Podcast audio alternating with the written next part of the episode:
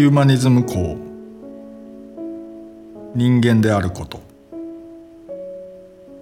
渡辺和夫。3宗教改革とユーマニスム。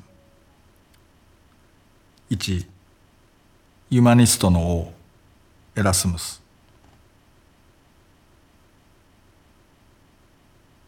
先に挙げた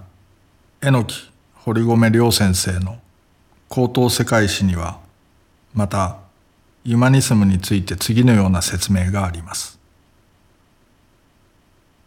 ルネサンスの根本思想であるヒューマニズム人文主義には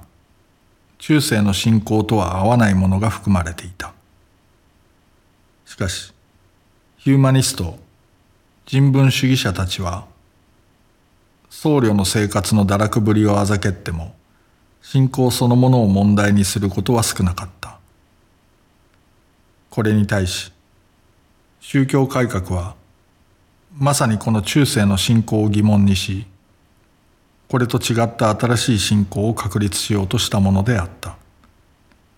中世では信仰ほど大切なものはなかったのであるからこの信仰を真正面から否定した宗教改革は強く中世を批判し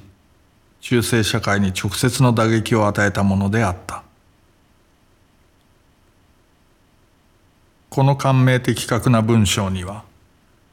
何の説明を付け加えることもありますまい。私はユマニスムの最初の姿には宗教問題がまつわりついていたと述べましたが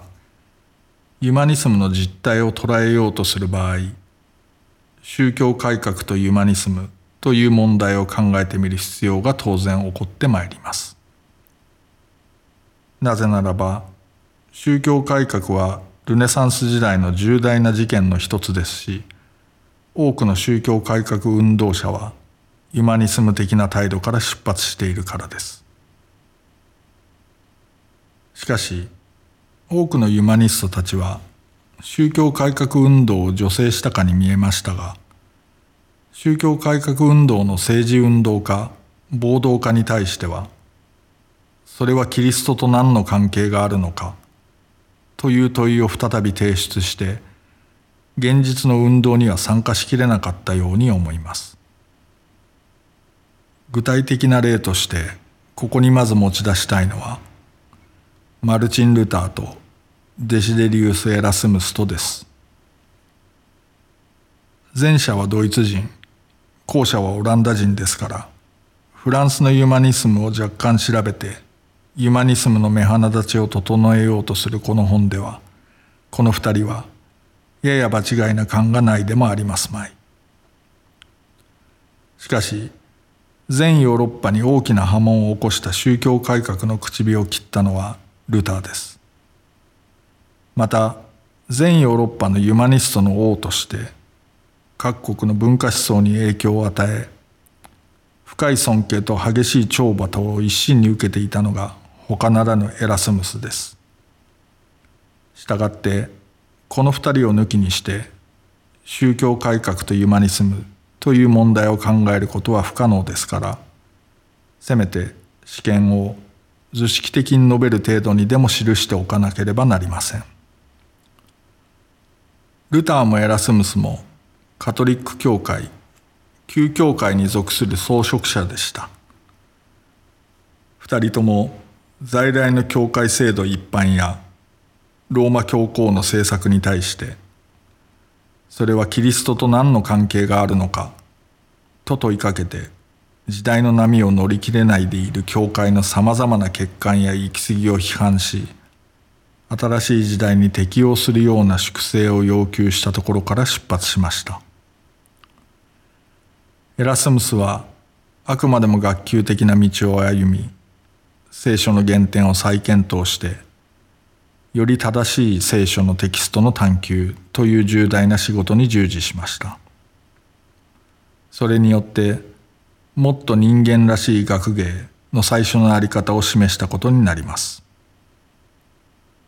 その結果古い殻に閉じこもって何の自己検討もしようとしない旧教会内の考えの遅れた人々からは異端視されるということにもなりました。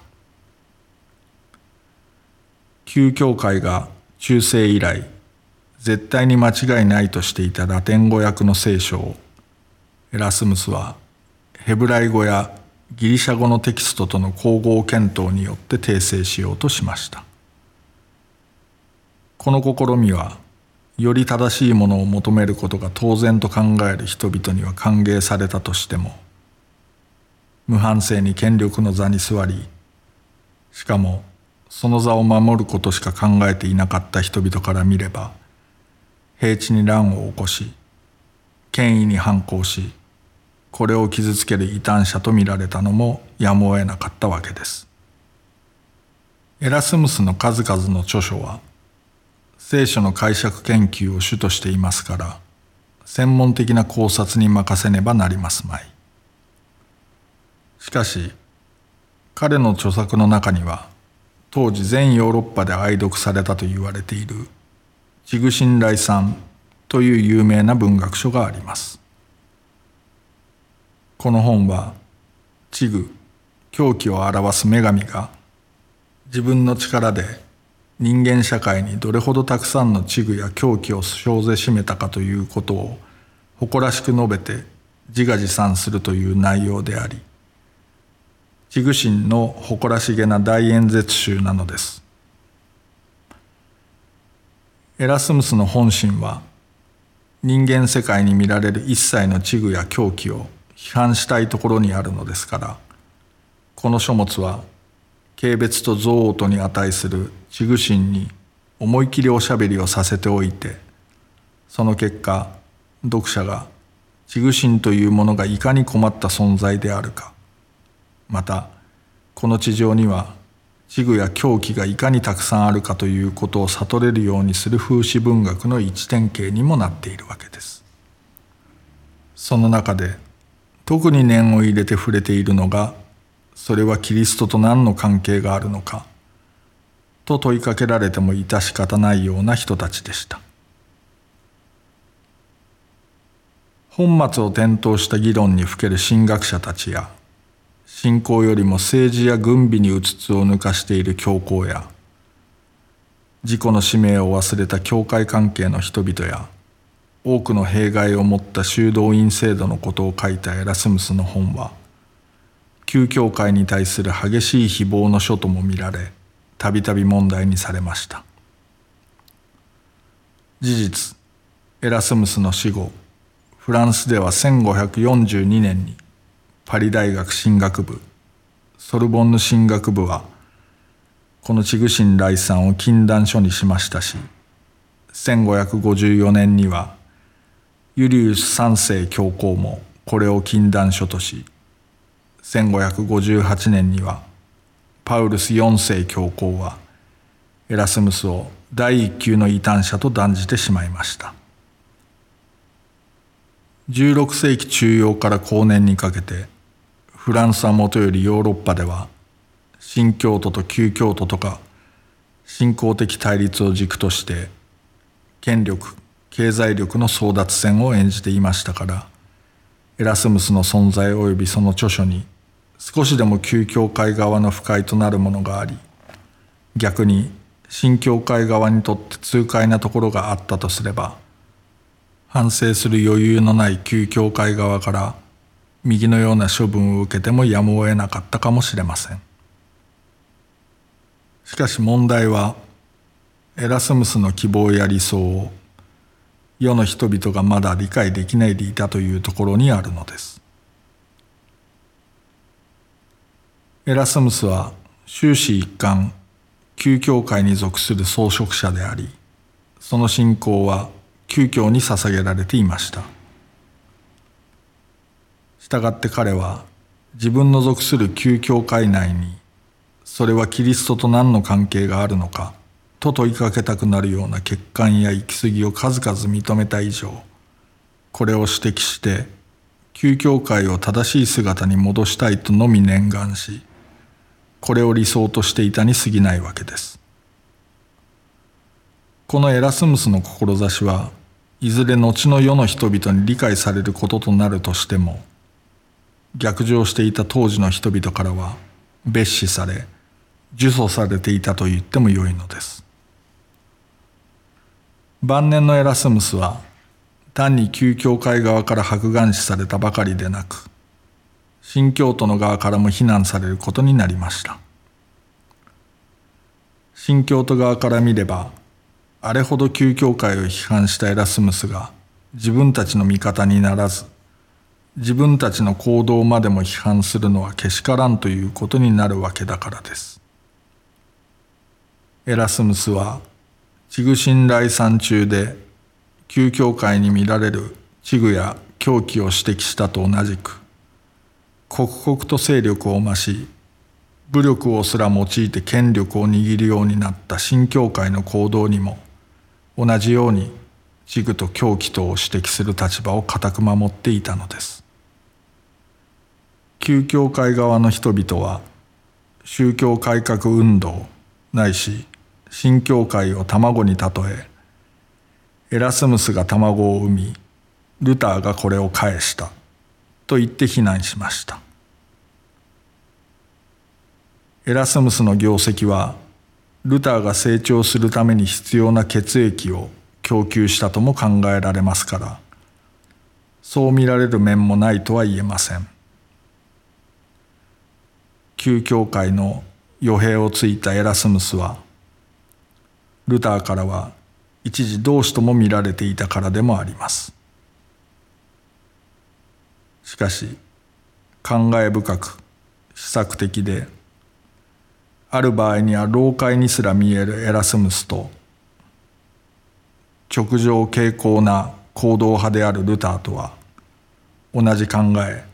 つまりユマニスムから出発しながらもおのおの異なった道を歩まなければならなくなりました。エラスムスはユマニスムを守り続けて時代が自らの知具や狂気を反省できる時まで白眼視されることになります。ルターの方は教皇が教皇庁の収入源に対処するために乱売していた食遊婦に対する憤激に駆り立てられてついに1517年エラスムスのチグシンライさん上司後約6年。ザクセン公国のウィッテンベルクにおいて95か条の定題を公表してローマ教皇に公然と抗議をしてしまいました。こうした行為そのものはユマニスト的ではないとは言えますまい。ルターはこの事件後ローマ教皇からの説得を拒否し命令を拒否しついには破門宣告を受けるに及んで旧教会に対する新教会の誕生を宣言します。そしてドイツ国内で自分を擁護してくれる新教諸侯たちと結んで当時のドイツ皇帝カール5世に対して政治的軍事的な闘争を開始するに至るのですルターの改革の願いには多くの点でエラスムスの共感を得るだけのものがあったのです。しかし、重なる迫害や弾圧に奮撃したルターは、それはキリストと何の関係があるのかと問いかけるだけでは、生ぬるく、非現実的で、事態をいささかも好転させるわけにはいかないと考えて、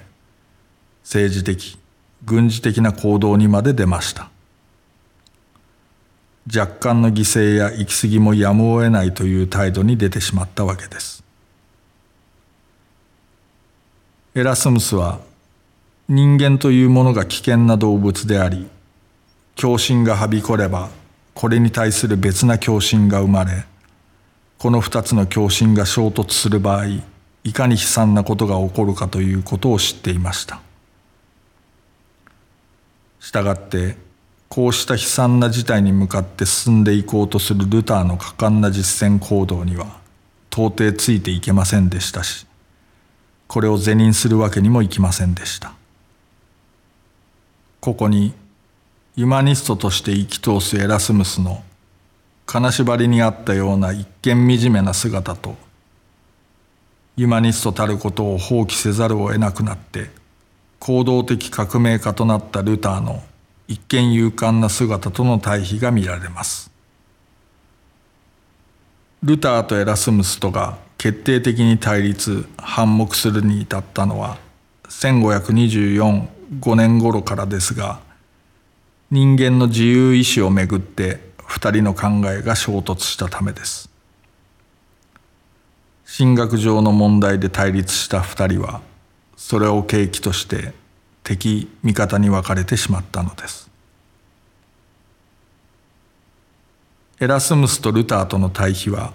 ルネサンス期が私たちに残してくれた深い意味を持つ人間的問題ということができるでしょう。確かにエラスムスによって代表されるユマニスムはルネサンス期において一見惨めな弱い無力なもののように思われます。しかしそれは同じキリストの名同じ神の名によって教徒同士が新旧両教会の陣営に分かれて対立構想しいかに政治的経済的な利害が絡みついていたとはいえ多くの人間が一つであるべき神のために二つの異なった殉教をするという愚かしさを知っていたのがユマニストたちだったのです。